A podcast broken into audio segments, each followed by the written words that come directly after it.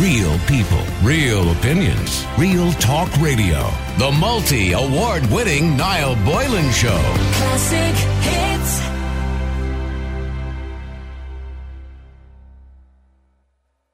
Let's talk about holidays because the Chief Medical Officer, Dr. Tony Holohan, has urged people to cancel holiday plans abroad after 24 new cases of COVID 19 in Ireland were confirmed yesterday.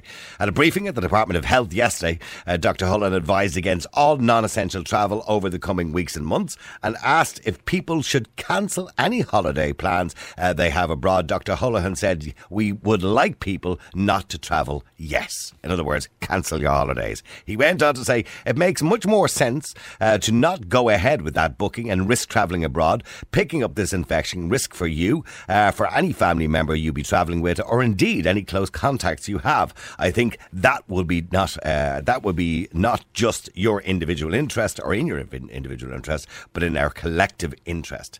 And Dr. Holohan has said he's genuinely very concerned about Irish people taking holidays abroad and re importing infections back to this country. Um, uh, look, I don't know. I've spoken to a lot of people over the last week, and as you know, Leo, I suppose, when he exited his term of Taoiseach, I suppose wanted to see it. I suppose reeling in the years, and the next twenty years will show Leo, you know, going into lockdown and then coming out of it again and giving us something back. And part of that was they were going to have air bridges, and they suggested France and Greece and uh, Germany and different Portugal, different countries uh, that would have the same levels, I suppose, of infections as us that we could go there without quarantine. And now they seem to be rethinking that whole idea. Now, to talk to me a bit more about it, I want to speak to Professor Anthony Staines, Professor of Health Systems, School of Nursing and Psychotherapy and Community Health at Dublin City University. But I want to get your opinions. Are you going away on holidays? And do you believe it's irresponsible of people to head away on holidays as we're exiting this lockdown and pandemic? Uh, but first, uh, Anthony, good afternoon to you. How are you doing? I'm gone now. Good afternoon to you. Anthony, I don't know what the right answer here is. I don't know whether to agree with Tony Holohan or disagree with him. I'm clearly not an expert or a chief medical officer, and I'm not a scientist either. But surely to God, we knew when we start meeting each other again and we start getting back out of the community, back to work, that the number of cases were going to go up anyway. That was inevitable. So why are we surprised and panicking all of a sudden? I think people are concerned because it's happened faster than was expected. It was always thought that there were going to be more cases because we haven't managed to bring the cases down to zero, as say New Zealand has done. Uh, but no one quite expected the bump in cases we've seen over the last two days. Uh, that may be a flash in the pan. But it's not a huge amount, Anthony, either, is it? I mean, if we look back at, say, two months ago when we were getting three and 400 cases a day, I mean, and that was at a time when everybody was in their houses when we consider that for five weeks, mm. you know, even from the start of phase one, or even before that, we had become a little bit complacent. We were meeting mates and friends and family. So now we're kind of somewhat back to normal, somewhat when it comes to community and meeting people, and yet we're not seeing a massive increase in cases. We we are somewhat back to normal, but the the nature of this disease is that you what you see in cases today is infections which might be somewhere between three days ago and ten days ago. Mm-hmm. So the number of diseases, the number of cases popping up, tells you about the past, not about right today. So that's why people are worried about it. You're right that we have to get back to something resembling normal life, but how we do that is really, really important. And it, it does mean sitting down very calculatedly and saying, well, where are the cases occurring? Where is spread happening? One of the things that's happening is that cases are occurring in a younger and younger age group, and that's that's of some concern because it probably reflects higher levels of transmission in yet younger age groups. Again, we know from studies in other countries that you can get very substantial outbreaks of things like house parties, trips to bars. We, I think everyone's heard about the Florida bar where 19 people got sick from one person uh, coming out to the bar. So we we really have to be very alert to what's going on, and we have to to try and find out how cases are being spread and jump on them. But Anthony, can I can I ask you a question? When you talk about that, that case in Florida, and of course Florida yeah. yesterday actually banned the sale of alcohol um, to yeah. try because they've had an increase in the number of cases now. And put to put things into perspective, by the way, Florida have had three and a half thousand deaths, but they have a population of 26 million people, and much of that population will be quite elderly because, as we know, it's a retirement place for them. For Americans, they call them the snowbirds, right? So, in, in saying things, we're still performing worse than places like Florida if you took Florida as a country rather than a state. Mm.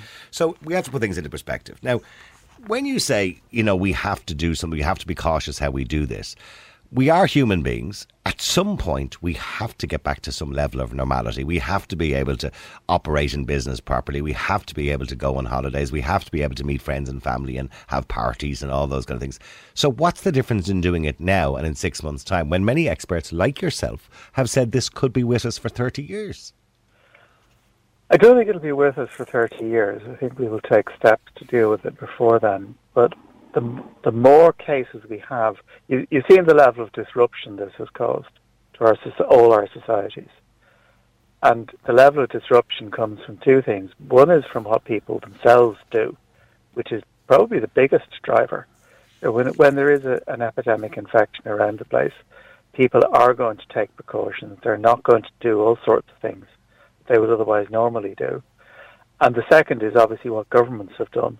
Now, what governments did was to stop, they took emergency action to stop the whole health service collapsing.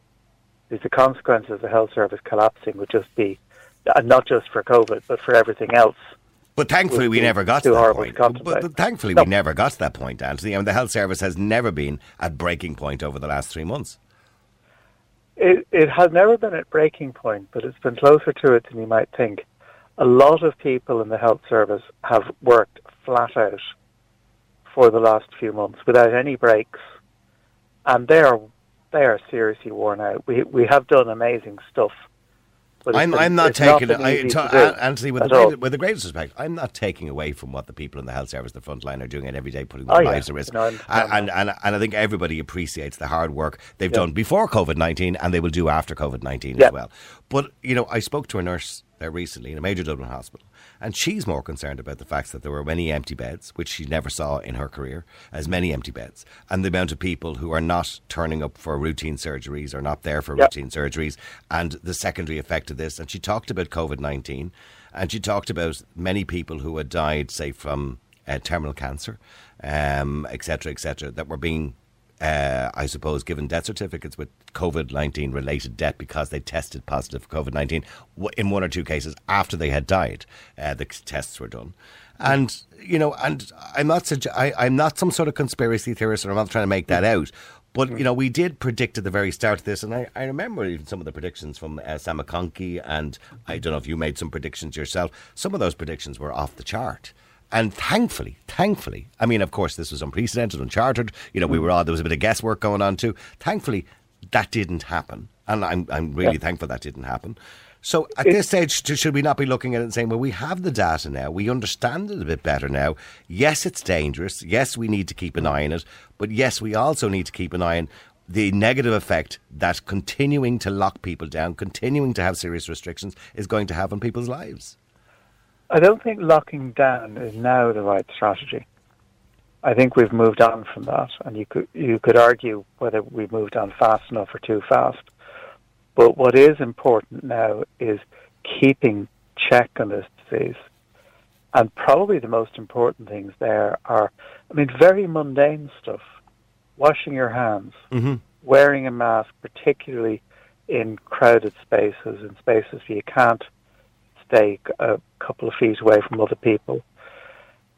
Very aggressive testing, very aggressive tracing of contacts and isolation of contacts. Which we failed, by the way, on when it comes to testing. Our testing has been diabolical. I mean, at this stage, we're still at 24 to 48 hours, which it's it's catching up, but it probably needs to be it needs to be 24 hours, seven days a week. That, but, uh, but Anthony, you're, you're in touch with other experts around the world. There is other testing available now which can do it a lot quicker. So why aren't we doing that? Test the testing mechanics. You'd have to ask a test expert because I don't know. I, I don't know what the story is. I don't understand enough about testing to, to answer your question. Mm-hmm. But I, the the speed of testing has improved dramatically, but we're still very short on the tracing of people. We haven't got enough people doing it now, and we're not doing it fast enough We're not doing it comprehensively enough, and we know roughly what the timescale we need is. We need to be we need to be finding people and their contacts within 48 hours of the request for a test.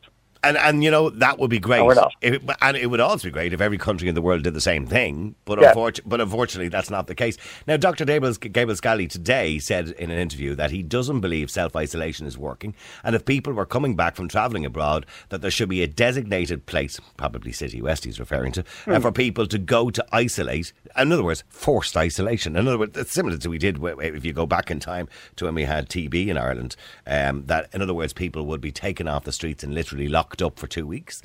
I mean, do you agree with that? Do you think that's a good idea that somebody comes in from Dublin Airport, say from America or any country which has an infection, a high infection rate or reasonably high infection rate, the same as ours, by the way, um, that we should take them and whip them off to City West? Well, to be honest, I don't think anyone should be coming into this country from the United States at the moment. I think the United States is an incredibly high risk environment. But yeah, I do. I mean, it's it's it's harsh, but we can bring people off. We can test them. We don't work on testing and retesting. The, the, the tests we all none of the tests we have are perfect. Well, So if I that- do a test on you mm-hmm. and it's negative, that that isn't definite proof that you're negative. But if I test you twice, that's much more convincing. And if I test you three times, that's that's really really solid. So if we can isolate people and do fast testing, so I, I test you, I isolate you for you know 24 hours. Again, this is a question for the testing specialist, not for me but for a period of time, I test you again. And then maybe or maybe not, again, ask the specialist, I test you a third time. And that means instead of spending 14 days looking at ceiling in City West, if you have the infection, we identify it, we look after you as is appropriate. And if you don't have the infection, we can let you on your way. But that, but, but that that in up. itself would discourage, and, and I don't know how long you would plan to do that for, because Yeah. that would discourage tourism completely, wouldn't it? Yeah, it will. But so will infection running in the country. Tourists are So, how long do you think we should have to do? You know, but I, and I know you wrote the open letter, or you were involved mm-hmm. in the, the open letter a while ago, and you talked about this kind of. You talked Yeah. about air bridges, by the way, as well. Um, Yeah. But Oh, yeah, how, how long? Yeah, but how long do you have to do this testing? So, by the way, you mentioned the United States. Surely, then we should say mainland UK as well, because they have a worse infection rate and a worse death rate than the United Yeah. States. Yeah, I wouldn't. I would not argue with that for a moment. But so, I think the UK could we could we getting- go, could we go down a rabbit hole if if you know what I mean? When you start overthinking things, and I'm not I'm not saying that. Yeah, I understand people have died, and I appreciate that. I'm not, I'm not taking away the value of people's lives, but you know we we have had for the last well, as long as I'm alive. We've had serious infections come from different countries, and we have never gone into testing. There's been suggestions in the past about screening people in airports coming from certain countries that have diseases that we have eradicated years ago, uh, like smallpox and other types of uh, d- diseases that we have eradicated. But yet, we don't do that. We don't screen people. We never have. I mean, are we going down a risky road whereby we would never get back to a level of normality if we go down that route? I, I think this pandemic is sending us a couple of different messages. The first is that although we got warning, we weren't ready. And the warning was SARS in 2002. We, we should have been readier than we were. The second is this is going to happen again. Well, only this morning there's news, isn't there, about some new swine flu or some pig. Yeah, there's a, there's a new swine virus has been found in China, which appears to infect humans quite well. Now, it doesn't appear to be transmissible between humans. We said the same thing about COVID 19 in January. Yes, I know. I'm, I'm well aware. The- well, the WHO were quite adamant, actually, that it didn't transmit between humans, and look where we are today. Yeah, exactly. But so, So so, we- Anthony, we- is it the point is that I mean, and by the way, there's, there's a common factor here. China is a very common factor in all these conversations. But anyway, that's a whole other argument. Um, the the point is, we could be doing this forever. We could be changing the way the human race survives, lives, and I don't know if the human race and the people, their mental health, can handle that. I, I think we can, but we've just got to think carefully about how we do it. As I said before, the lockdown is really a crisis response.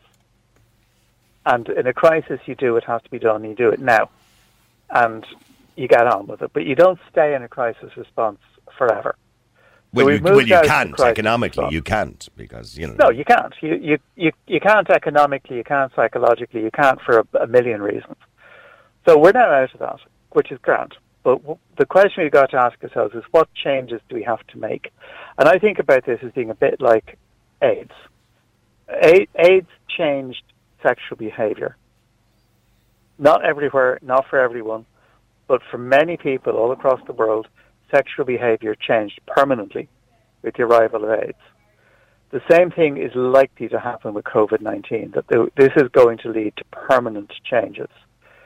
And I think where we're going is that we will figure out better, cheap testing methods. We may, we don't know about the vaccine. That's a big unknown. We could have a vaccine in a year's time, which would be fantastic. I'd be delighted. By the way, might- when, the vaccine comes along, can I ask you a question? Mm. I know a lot of the conspiracy theorists out there have theories in relation to the vaccines and government control and all that kind of Yeah, other tinfoil yeah. hat stuff, right? But Yeah. but do you believe that if a vaccine became available, it should be mandatory? I am always reluctant to go down the mandatory route of requiring people to have a vaccine. But I think if you want to travel, you will have to have a vaccine. Just as for many, many years, you had to show you've been vaccinated against smallpox to travel. You had to show vaccinated against yellow fever to this day to travel to various countries. I, I I think in the future, you will probably have to show that you're vaccinated against COVID-19 if you want to leave the country. And it, it won't be necessarily Well, then, well, then, well, then essentially that, at the other mean, end. essentially that makes it mandatory if you want to leave the country. Yeah, yeah, yeah, it does. And what, yeah, and, what, and what about, say, going to schools, colleges, public places, as they did in Australia, say, with uh, childhood immunisation? They made it a, a point that you had to have childhood immunisation, otherwise you lost your child benefit.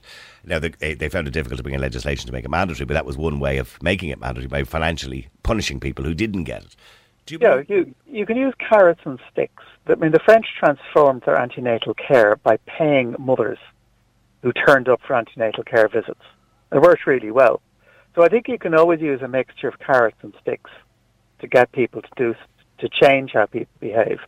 But part of it is about a good quality vaccine, well tested.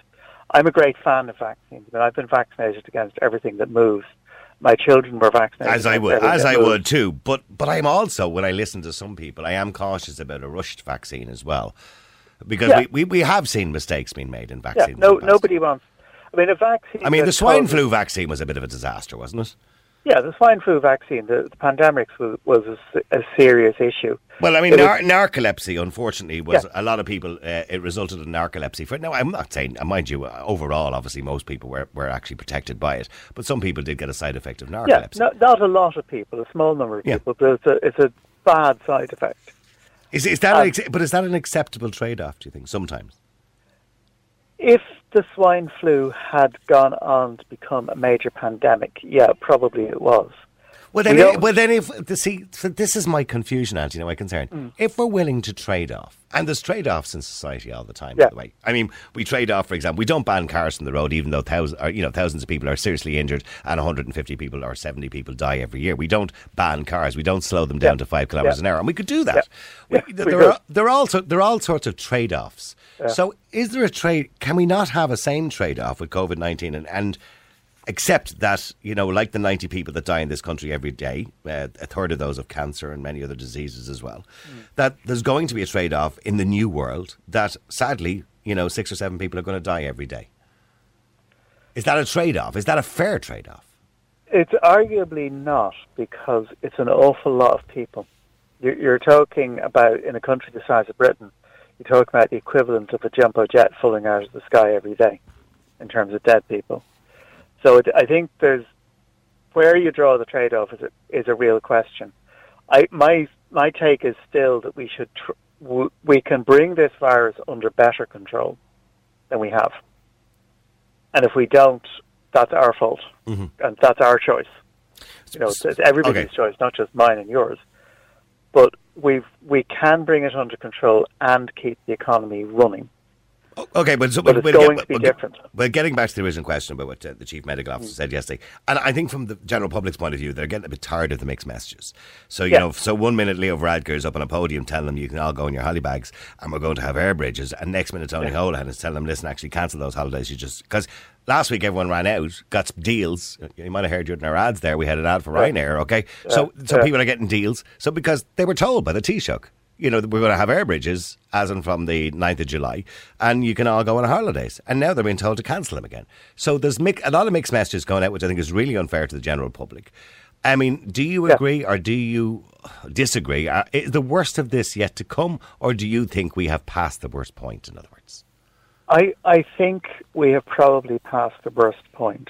We were we should have been prepared for this. We weren't. We've paid a very heavy price for that. We are now prepared, but we will continue to, to pay a significant price for this virus. Each of us has to decide ourselves. You know, no nobody has to do what Tony Holohan says, or what Leo Varadkar says, or certainly not what I say. Each of us has to sit down and say, look, where are you going on holidays this year? Where am I? I, I mean, I tell you where I'm going. I'm going to Leitrim on holidays this year. And I would Hope you I got, I hope you got a good deal. I've been looking at some of the deals on Facebook over the weekend, and some of them seem quite expensive. So I hope you got No, a good deal. This is good. This is good value. This Hmm. is good value. But would I like to go to the, the north of Spain, the south of France? Yeah, I would. Am I going to? No, I'm not. This year. Next year, talk to me again. Next year. But this year, I'm going to Leitrim.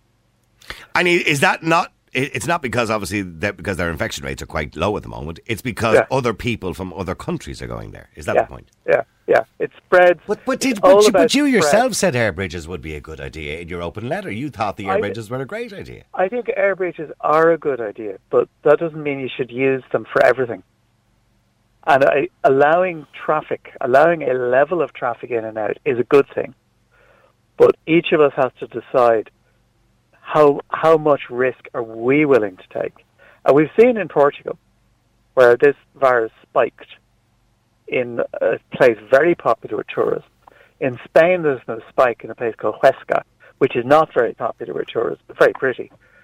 Um, we don't know what's going to happen next, but it's it's clear that our behaviour is still spreading this virus, and I think a big part of it is going to be masks. There's, there's now three more studies come out in the last week, all of which say the same thing: that there are good scientific reasons to show that masks work to prevent the spread of infection, and the countries that have had a high rate of mask wearing have had have managed to reduce their infection much more than countries at a lower rate. of Would you like to, would you like to see a cultural change whereby you know I know in Hong Kong they wore them for pollution more so than Yes, viruses, but yes. but would you like to see a cultural change whereby on public transport, even after we've suppressed this virus, that people wore masks all the time?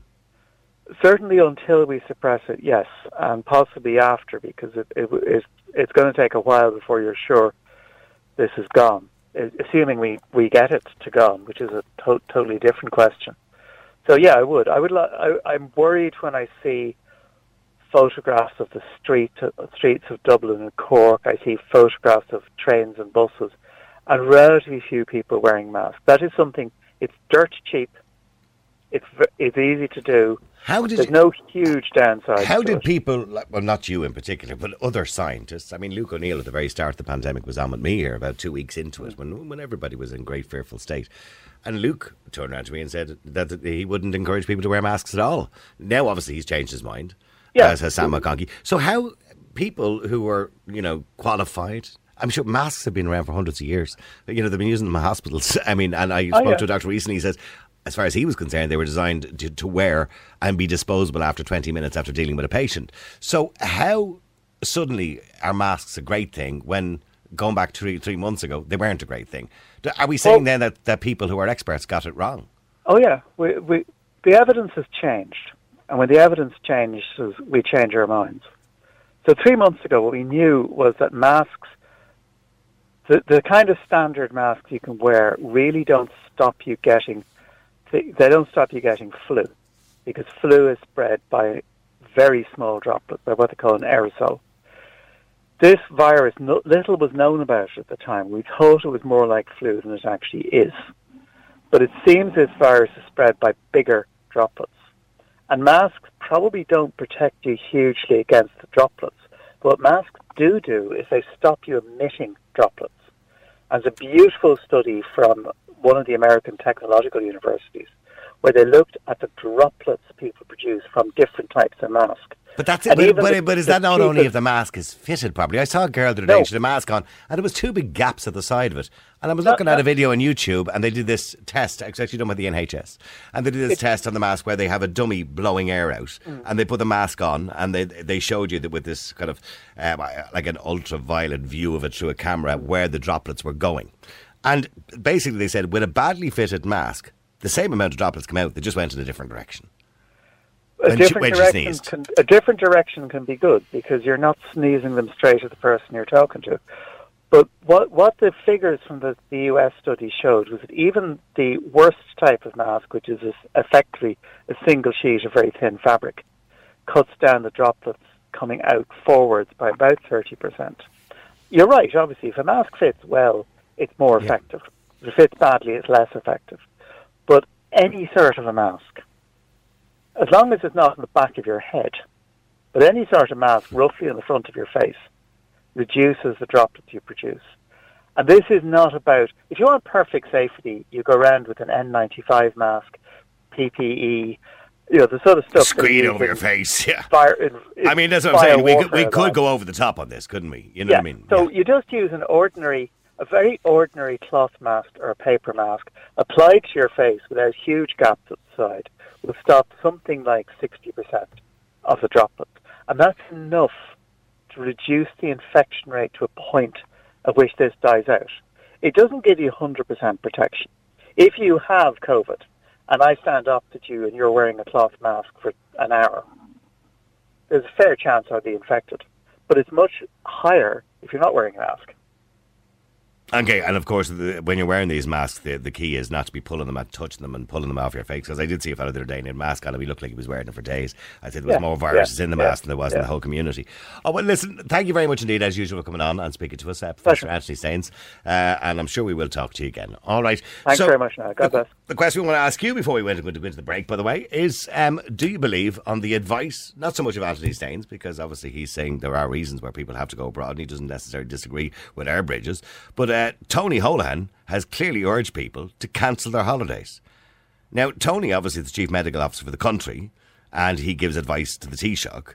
And only last week, the Taoiseach was talking about air bridges, so we could all go on holidays again. And obviously, air bridges will be in place uh, within the coming days. Well, that was the plan, wasn't it?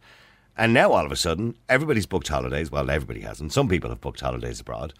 And now you're being told, cancel it. Now, you might not get a refund, by the way, because if you cancel your holidays and Ryanair or Aer Lingus haven't cancelled the flights, you're not getting a refund. That's your choice to cancel it. So, and somebody put in a text and said, it's not well and good for the chief medical officer who's probably on a good salary uh, that he doesn't need a refund, but the rest of us might lose money. So, are you irresponsible if you go on holidays? That's the question I'm asking. Are people who are heading away this year, and I know people who have booked holidays uh, in the in the next, you know, two or three months to go off to Spain and Greece and Portugal and places like this where they're going to they they uh, the government told them they were going to have air bridges. It's grand, you can go there. You don't have to quarantine. And this idea of maybe, you know, taking people taking people and basically sending them away for quarantine for 2 weeks. Let me know what you think, by the way. Is it irresponsible? I do apologise. My phone is in my back pocket. Now, it is turned off. But that Egypt Siri obviously recognised something that I said there. Maybe she's concerned about masks and holidays. So I do apologise. So, do you believe it's irresponsible to go away on holidays? Let me know you think. The number's 087 188 0008. Uh, Seamus, you're on Classic Hits. How you doing, Seamus? How's Niall? Good. Seamus, okay, now, getting back to travelling, Tony Holohan has now urged people who booked their holidays after being told last week it was okay uh, and booked their holidays to cancel them again. I mean, I mean, is he right? Is it irresponsible to be heading off on holidays? As far as I'm concerned, it's pure madness. I mean, we have a perfect country ourselves. We could stay in Ireland, keep all the people from travelling, stay in Ireland, travel in Ireland. We'd be helping our own country For by boosting our own tourism. For how long? Well, like, I mean, we're only into this a couple of months. I mean, we're only, like, the start of the whole thing. Like, this isn't over yet. Like, people think we're coming out of it. Like we're not. Well, according to of it at all. Anthony Staines, he believes the worst of it's over. But anyway, how long do you think we could do that for Seamus? Well, I think we should keep everyone in the country. Like they say, get through the summer.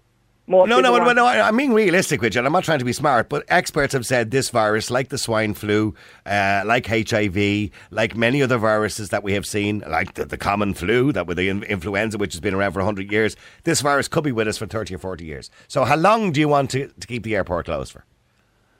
Well, as far as I'm concerned, I think we should be closed till Christmas. Till And Christmas. the whole thing And then, so, then. so what difference would that make? So then at Christmas, we open the airport, uh, and I'm running with your theory here. We open the airports and we say, off you go, go in your holiers. So then we're back to square one again. So what difference does it make? What difference does it Well, make I- doing it now or Christmas? What difference does it make? Well, give it another six months, and we'll have a better view of what. Well, we, whole what we don't, I mean, I'm not being smart. We don't need a better view, Seamus. We know exactly at this stage what this virus is doing. We're very clear about it. There's data from all over the world. We can see what's happening. So what, what Well, do we need to do? Every day we're learning something new. It's changing every day. Like we, we like we were, you were saying about the face mask. So the bad thing a couple of months ago now is a good thing. Like what else are we doing wrong that's going to be changed in a Well, that's open. time? That's open to opinion. Anthony Staines believes they're a good thing. There are many other scientists I could bring onto the show and tell you the face masks don't work at all. So, I mean, that's Anthony Staines' opinion and, and other uh, scientists. But in, in saying that, the point I'm trying to make is to you that, of course, when you start to release people and they start travelling abroad to other countries, other countries like, say, for example, mainland uh, Britain, or particularly England, not so much Wales, Scotland, Northern Ireland, but particularly England, who have very bad cases, um, we are going to increase the level of infection. That's without that goes without saying. But, you, Oh, but the only alternative to that would be to not allow tourism into Ireland and to not allow people to leave the country.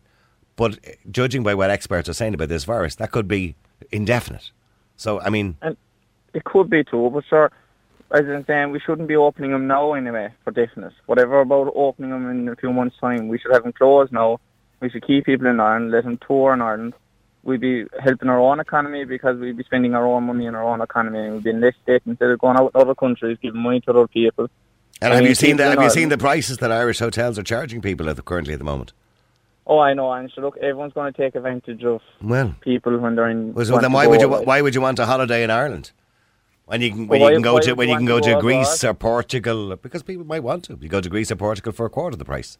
I know, and you're going abroad, then you're most likely to pick the virus, and people are going to be a lot Oh, your phone is breaking up there, Seamus. Put your phone back up to your face. Sorry. Sorry, can you hear me again? Yeah, yeah, yeah. Go on. But like, if you leave this country, like you can see out in other countries, it's a lot worse. Like you're going mixing when you start mixing people in other countries, like it's just going to spike the whole thing again. I think people traveling through one airport, like you'll have thousands of people traveling through the one airport per day. It only takes one person to touch something in the airport to spread it to hundreds of others in a matter of hours. Like. And what should happen to people coming into Ireland in the airport? Um, currently, at the moment, there's a quarantine period for 14 days, but it's not really implemented because apparently No. they can't really follow people. So, what should happen? Should people be taken from the airport and brought to a quarantine place? Well, we were supposed to go last October. We booked a trip to Australia for the coming October. Um, and if we want to go now, we have to pay 2800 when we arrive in Australia. For testing. They'll collect us from the airport. They'll take us to a hotel. They'll monitor us for two weeks and they'll bring us our food or whatever. And we're not allowed to leave the hotel room. That seems kind of pointless, doesn't it? Well, like, that's my trip was cancelled now. Luckily, we didn't have the Well, I, well I'm glad you're not going to spend two weeks in a hotel being tested. But we weren't going to go anyway because, like, to be just madness. Okay, but but then the point is that would you like Ireland? Like everybody's saying, isn't it great? Australia have suppressed the virus. Well, they haven't really because there's more cases now today. But and New Zealand, but now they become outliers of some in some way. In other words, they can never allow tourism back into the country. We survive on tourism. We live off tourism. But if we keep our own people in our own country tour, as tourists instead of letting people in and letting our people out, is it not going to be the same thing? I mean, Okay, okay, okay. Well, well, okay. Maybe you think that'll work. Well, stay there for a second. Actually, I have to go to another break because I'm a little bit behind. But Paul, I'm going to come to you straight after the break. I promise you. All right.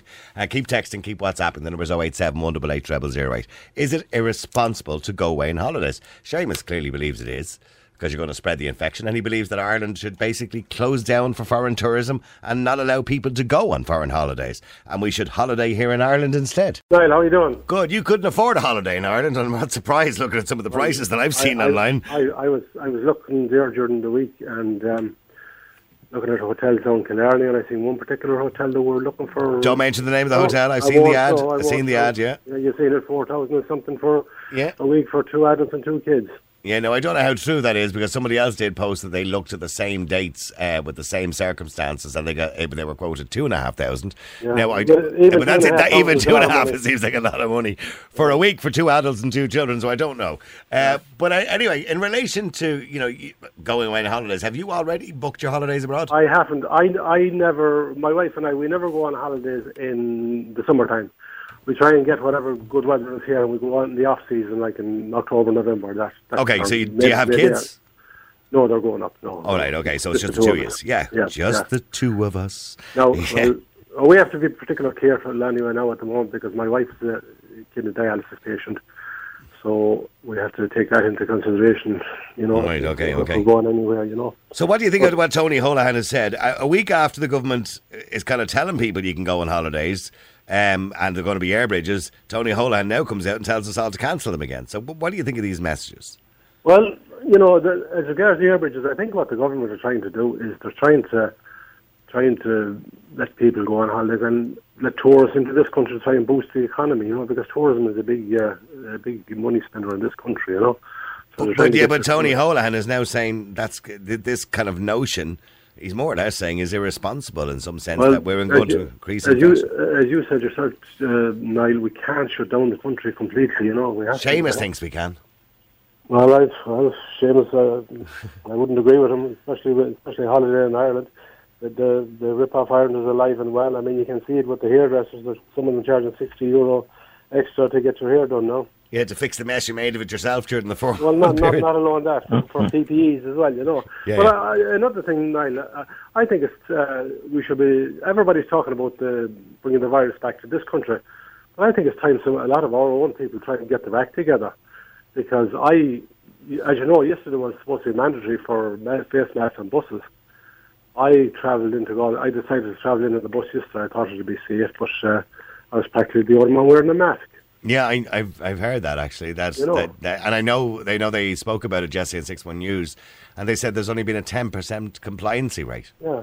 So it's supposed to be mandatory. So you know. I, I But think what can they do? What can the bus driver do? You know what I mean? I mean, Well, the bus driver can do nothing. No, it's not his I job. Went, I went down to the bus, to my local bus station, to, and I and I demanded to see the inspector, and I did see him, and he told me uh, it's mandatory, all right, but until it's legislated for, there's nothing they can do. yeah.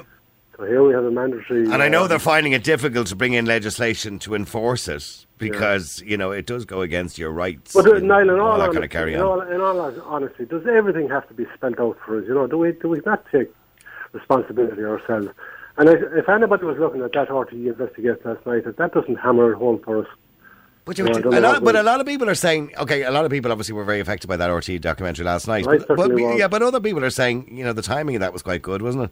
You know, I that you ju- well, just when they believe people are becoming complacent, that all of a sudden we have a documentary. And by the way, I mean, I'm not suggesting for a minute that people didn't die of COVID 19. Of course they did. And that people didn't work hard in the front line. Of course they did and put their lives in danger and all that kind of stuff, right? And they still are. But yeah, but in saying that, we could make a documentary and put a documentary out tonight about other viruses and other diseases that we have in this country and other ways that people die, and it would be equally shocking and harrowing to watch.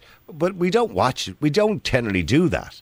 Do you understand what I'm saying? Uh, Something, there's something something different about this virus, you know. I, I, I don't know. you're, are you more worried about this than you are anything else? I am, yeah, I am, yeah. Especially with my Well, I, I think with your wife, and I can understand Yeah, that completely. yeah, she, she's yeah, a, she's a very, a very vulnerable situation. And it's not just. Uh, but even if you went to the supermarket, there's very few people wearing masks. Few, and, and, and you go. But I mean, I mean, well, then I'm guilty, Paul. I, I go to supermarkets and I don't wear a mask. Well, I think everybody should wear them at this stage. I think. I Should the staff don't wear a mask either in the No, they don't. You know what I mean? I've, so, I've noticed that as well. I've noticed that as well. you know. They definitely do. So I, I don't know. But I think. we're- But and, and, I, and I spoke to a guy here from Oxford University about two weeks ago, and, I, and I, I don't like quoting him all the time, but and he was a professor, and oh, obviously he's learned it in some way or intelligent. And what he said to me was that he watched a woman in her mid forties, and he said, assuming she was in good health, he said she was in Tesco's, and um, she was wearing a mask, and she was dodging people and hiding, and you know making sure she was two Oh, meters that's- away. that's over Uh, yeah, but with the usual stuff. And he said, you know, statistically, he said she has more chance of being killed in a car crash on the way to Tesco's. yeah. I, I often meet people on the street and they, they nearly they run across the other side of the street. You know, that's one overboard. You know. I know some people. And Are, they're like looking, ninjas. Good looking. You know, Yeah. I don't know to do that. You're good looking, are you? Apart from the supermarkets as well. I mean, we have these house parties and we have the barbecues and all this kind of stuff with large gatherings, you know. So I think if we get our own act together here in this country, we'll go a long way towards, you know. Helping to get away. Well, okay, we'll stay there for a second. But can we go to Kieran? Kieran, you're on Classic Hits. How you doing, Kieran? I think so. Well, okay, thanks, Paul. Uh, well, then, Kieran, Seamus was on a little bit earlier on there. He said we should be holidaying in Ireland and, and not going abroad. He's kind of agreeing with Tony Holohan. Um, I just can't, I just see I can't understand why there's a conflict of interest between say Leo and and uh, Tony Houlihan all of a sudden where he seemed to kind of bow down to everything Tony was saying all all up until But now. you know what Leo was up to, don't you? Leo wanted to be, Exactly, he's the man who wanted to be on unreeling in the years in 20 years' time when they're talking about the They lockdown of the 2020. saved. Yeah, and I'm the man who saved the country, and I'm the man who, Yeah. who released the lockdown and got them all back out on holidays again. Yeah, he wants to do it before uh, Micheál's in it. Obviously, we all know that. But Yeah. um, I just I just can't like even if you look at it, if you listen back on his speech, what he said was there definitely will be a second wave. They're almost certain there will be a second wave. So, say for instance, we, like they did lock down the airport for the remainder of the year. How would we have this second wave? Like if it did all of a sudden come out of nowhere, where would it have came from? But there Like, would be. I mean, this the the term second wave. You know, you have to define that. Okay, there was no doubt in this wild world, and, and even a tick would have known that as soon as you uh, you know you start to reopen a country again, you know, when you've had a pandemic, there is going to be an increase of cases. So if you want to call that a second wave, I would agree with you. But that's logical. So, but I mean, you can't avoid that apart from unless you want to stay in lockdown forever. I don't. I, I personally think the whole thing is being blown out of proportion. I'm not. I'm. De- I'm totally against. Like I think the airport should be open. We should be allowed to get back to our lives and, and live the way we had been always living. I I'm totally against this new normal or new world order. Well, la- well, last night Tony Holohan announced that we had 24 new cases. Now, remembering, of course, these are cases. It doesn't say whether they've gone to hospital. It doesn't say whether they even some of them may have now even had symptoms. And 24 cases, and all of a sudden we're all in a panic today. yeah, yeah. I- I don't- I don't get the panicking. Yeah, he's trying to say now it's younger people as well. Like you know, he's trying to put the fear back in, uh, back into society again. And they're not. By the way, those younger people are not going to die. No, absolutely not. No, No, they don't that. because there's, there's no evidence to suggest that younger people are dying from Yeah, coronavirus no, or 100%. COVID But I just like with the vaccination program that they're funding, and with him saying second wave, there's going to be a second wave. He needs to have an excuse for this second wave to come in, and he's going to put it down as being the airport.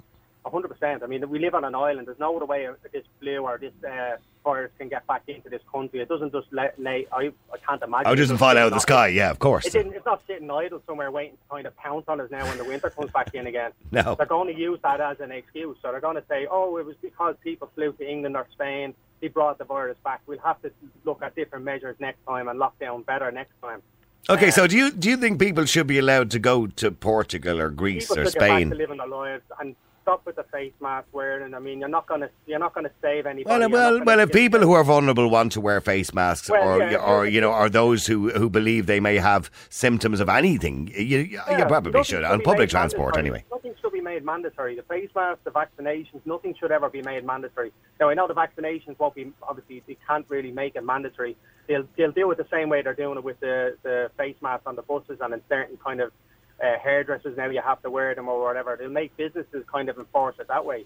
So like with say for instance with schools, they might say, well you can't send your kid to school unless he has this Yeah. uh, vaccine and blah blah blah. But look, I, I, I, I, I, I will do a topic separately on that. I am very pro-vaccination, but I am also completely against the idea of mandatory vaccination as well. Once it's 100% safe. Yeah. Oh, yeah, yeah. We should all have a choice in this matter. It shouldn't Okay. be forced upon us. All right, okay. Well, uh, keep texting, keep WhatsApping. Numbers 087 188 00. Kieran is kind of pissed off with the mixed messages that we're getting from the government. One minute we're saying, oh, yeah, we'll do air bridges and sure off he's go and book a few holidays there or whatever you want to do, go to Greece and France. And they're sending out these press releases. And then the next minute you have the chief medical officer saying, actually, no, those holidays you booked, cancel them again. Real people, real opinions, real talk radio. The multi award winning Niall Boylan Show. Classic hits.